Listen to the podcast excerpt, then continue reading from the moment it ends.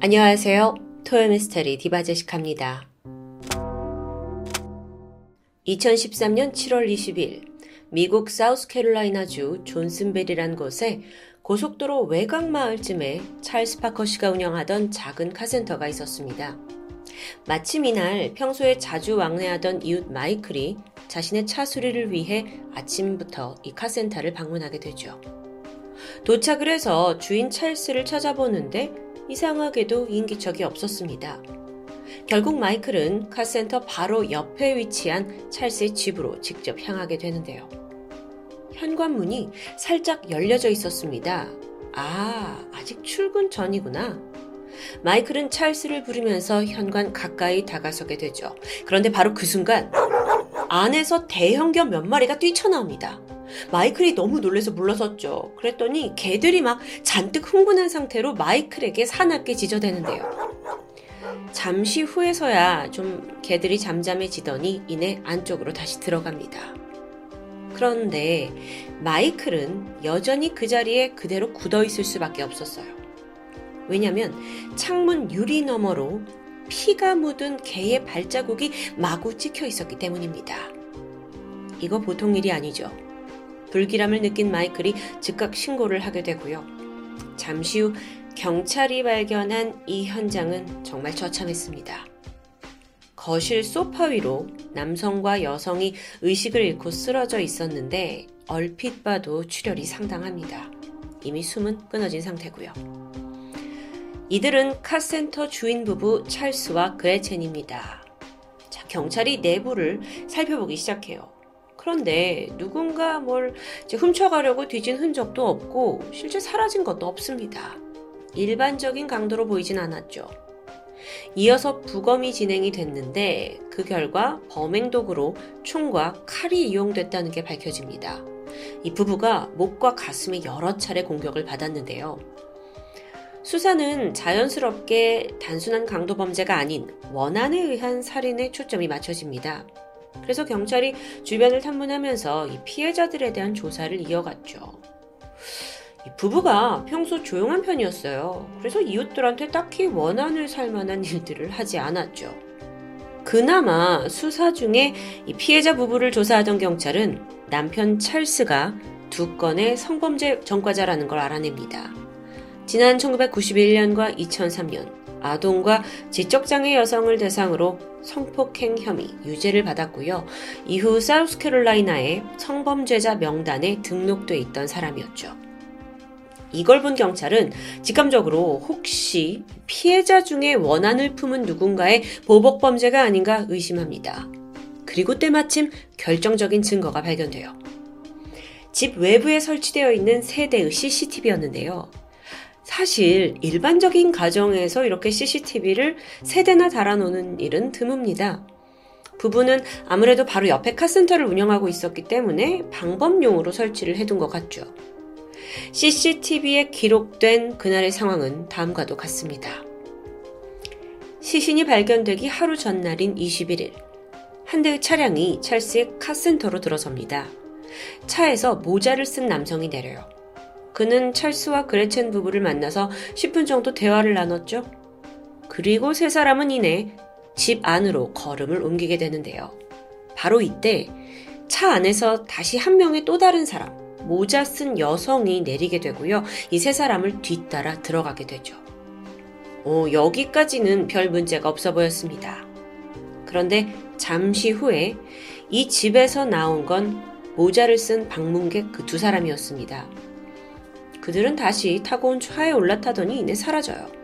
그리고 이때를 기점으로 찰스 부부는 더 이상 집 밖으로 나오는 모습이 찍혀 있지 않았죠. 그렇다면 그 마지막 손님이었던 이 남녀가 유력한 용의자가 될 수밖에 없는 상황입니다. 그런데 이 CCTV를 한참 분석하던 경찰이 뭔가를 발견해요. 바로 부부와 이렇게 대화를 나누던 이 남녀의 손에 권총이 들려 있는 겁니다. 아, 그럼 혹시 협박을 받은 상황일까요? 다행스럽게도 영상 속에 있는 그 남성이 몸에 상당히 많은 타투가 있었는데요. 지역 경찰관 중에 한 명이 그걸 보고 즉각 그가 누군지 알아채게 되죠. 이름은 제레미 무디. 놀랍게도 인근 교회 목사님의 아들이었고요. 교회에서 아주 적극적인 활동을 하는 사역자 중에 한 명이었다고 합니다. 평소 선하기로 소문났던 그가 이 살인 사건의 용의자로 지목이 된 건데, 게다가 함께 있던 여성은 제레미의 아내 크리스틴 무디입니다. 그녀 역시 독실한 크리스천으로 동네에서 유명한 인물이었어요. 아니, 그 이 부부가 범인이라고? 이웃들은 완전히 충격에 휩싸였죠. 근데 경찰에게는 사실 도무지 이해할 수 없는 또 다른 의문이 있었습니다. 용의자로 지목된 이 독실한 무디 부부와 사망한 찰스 부부 사이에 전혀 연결점이 없다는 거예요. 서로 알지도 못하는 사이 같은데 왜 갑자기? 일단 경찰은 CCTV라는 확실한 증거가 있기 때문에 그걸 토대로 무디 부부를 구속하게 되고요. 즉각 이 부부의 집에 들어가서 압수수색을 하게 되죠. 거기서 결정적인 증거가 발견됩니다. 집에서 나온 메모 한 장, 거기엔 표적 대상이라는 제목과 함께 여러 사람의 이름이 적혀 있었습니다. 그 중 한 명이 찰스 파커였고요. 표적 대상? 경찰은 무디 부부에게 가서 도대체 이게 어떻게 된 거냐라고 추궁을 했죠. 그러자 남편 제레미가 순순히 범행을 고백합니다. 그래요. 내가 죽였어요. 자, 이런 자백으로 드러난 그간의 사건 정황은 정말 예상치도 못한 내용이었습니다. 제레미와 크리스틴, 이 두 사람은 온라인 채팅에서 만나서 결혼까지 성공한 커플이에요. 두 사람은 깊은 신앙심이라는 이 연결점을 가지고 급속도로 가까워졌는데 사실 이 둘에게는 음, 누구에게도 말하지 못한 하나의 공통점이 있었습니다. 우선 아내 크리스티는 두살 때부터 10대가 될 때까지 이웃 남성으로부터 성적 학대를 당해왔어요. 근데 이게 다가 아니죠. 심지어 이제 좀 커서도 인근에 살던 또 다른 아동 성범죄자에게 성폭행을 당한 일이 있습니다. 아픈 상처죠. 이 범인이 검거가 돼서 징역 3년형을 선고받았어요. 그런데 실제로 복역 기간은 18개월 이후 가석방됐다고 하는데요. 이 사람이 또 출소를 한 후에 크리스틴을 계속 스토킹하면서 괴롭혀왔죠. 한편 좀 더 성장한 크리스티는 이제 남자친구를 사귀긴 했는데 또 그에게 데이트 폭력을 당했고요. 이후에 결혼도 실패하고 이혼을 경험합니다. 아, 참 그야말로 뭔가 순탄치 않은 인생이었어요. 그렇게 하루하루 힘겨워하던 중에 우연히 온라인에서 제레미를 만났고 조금씩 위로를 받았던 건데요. 제레미한테도 비슷한 아픔이 있습니다. 유년 시절 할아버지로부터 지속적으로 성폭행을 당해왔던 거죠. 아. 이렇게 비슷한 아픔을 가진 두 사람이 서로에게 강한 유대감을 가지게 되었고요. 이후 빠르게 결혼까지 성공합니다. 그리고 이 시기 두 사람은 아주 기묘한 서약을 하나 하게 돼요. 바로 이 세상에 존재하는 모든 성범죄자를 자신들이 직접 처단하겠다는 내용이었죠. 부부는 그들에게 마땅히 죄값을 치르게 해서 세상 모든 아이들을 지켜주는 게 자신들의 임무라고 굳게 믿었습니다. 여기엔 이들이 겪은 그 고통과 아픔이 지대한 영향을 미쳤을 수도 있지만 어쩌면 근본적인 이유는 좀 따로 있는 듯 해요. 조사를 좀 해보니까 사실 아내 크리스티는 신나치주의를 내세우는 백인 우월주의 단체 크루 41의 일원이었던 겁니다. 이 크루 41. 이 집단은 유태인, 흑인, 동성애자를 혐오하는 집단인데요. 여기에 크리스틴이 남편을 끌어들였고요. 제레미 역시 크루 41의 일원으로 함께 활동을 시작하게 돼요. 몸에 여러 타투가 새겨져 있었다고 했는데 사실 그 타투 중의 일부는 백인 우월주의를 뜻하는 white power 또는 뭐 나치의 경례를 가리키는 은어 같은 여러 의미를 담고 있었다고 합니다.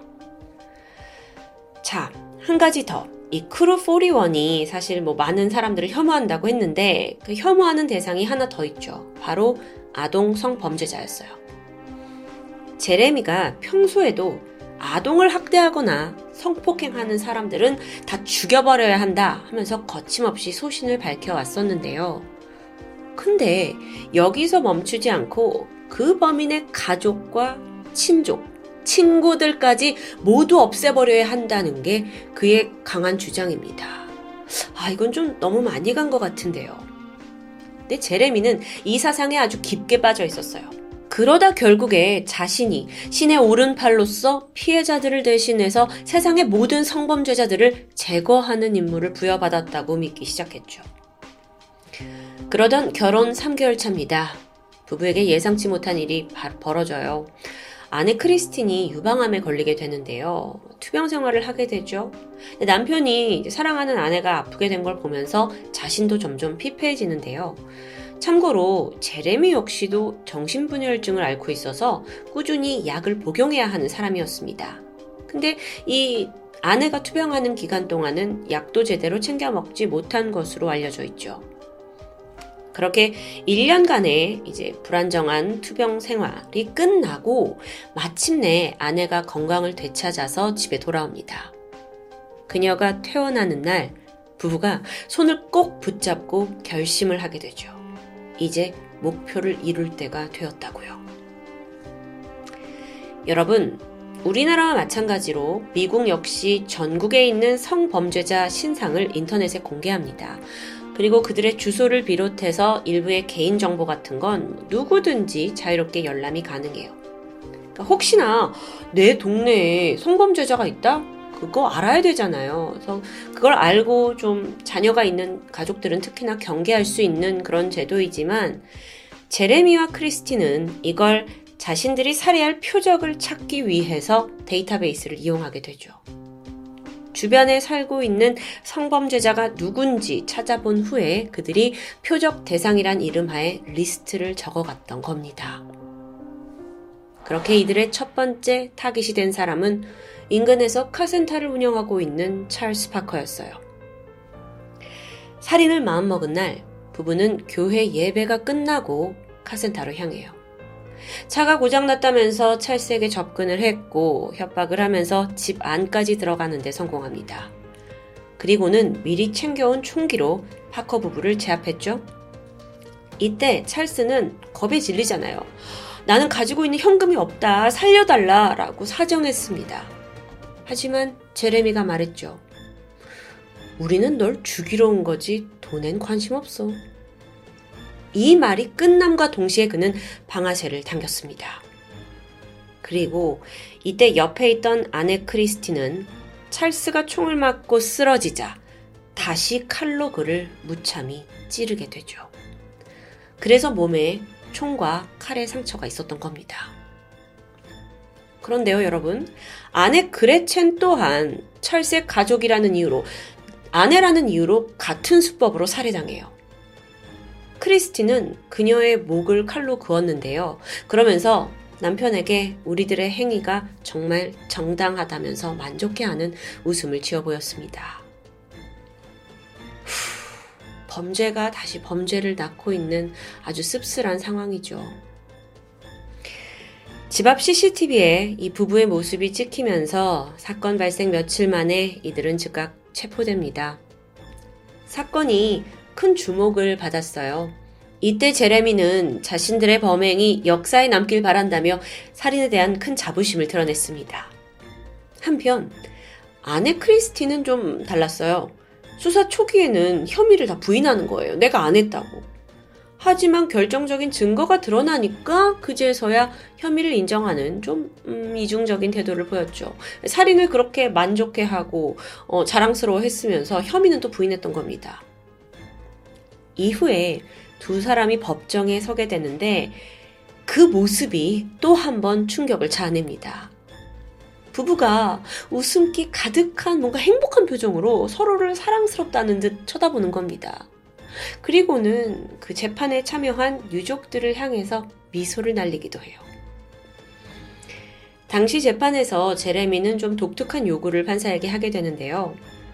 내가 저지른 일이 죄라는 건 알고 있지만 동반자 크리스틴과 함께 늙어갈 수 있도록 똑같은 징역형을 내려달라는 것이었죠. 아내 크리스틴도 같은 요구를 했고요. 참 이 자세가 좀 사람을 죽인 자세치고 너무 당당하죠. 결과는 어땠을까요? 황당해하던 판사도 반성의 모습이 너무 없는 거 아니냐? 라면서 둘에게 무기징역을 선고합니다. 그런데 판사가 선고를 내리자마자 이 두 사람이 무슨 축제를 즐기는 듯 재판장에서 뜨거운 입맞춤을 나누는 겁니다. 그리고 이제 법정을 나와요. 그리고 워낙 세간의 주목을 받은 사건이다 보니까 기자들이 많이 기다리고 있잖아요. 그때 제레미가 이렇게 말을 하는데요. 아동 성범죄자들은 살 자격이 없어요. 시간을 되돌린다면 저는 더 많은 범죄자들을 죽일 겁니다. 후회요? 그런 건 없죠. 아내 크리스틴 또한 성범죄자를 죽인 건 자신의 인생의 최고의 선택이었다고 말을 남기게 되죠. 이때 기자가 혹시 유족들에게 할 말은 없냐? 라고 물었는데 크리스틴이 이렇게 말합니다. 그들도 죽어야 돼요. 아, 아동 성범죄자만 죽이는 부부살인단. 이 사건은 미국뿐만 아니라 전 세계적인 이슈로 떠올랐습니다. 아이러니하게도 미국 내에서는 제레미 부부를 지지하는 팬카페가 생기기도 해요. 그러니까 그들이 생각하기에 이 부부의 범행이, 살인이 정의 구현이었다고 주장하는 거죠. 여러분, 과거 우리나라에서도 비슷한 사적 보복에 대한 논란이 있었죠. 아동 성범죄자 조두순이 만기 출소를 하고 집에 돌아왔는데 한동안 내가 찾아가서 그 새끼를 죽여버리겠다 라는 사람들이 우후죽순 생겨났습니다.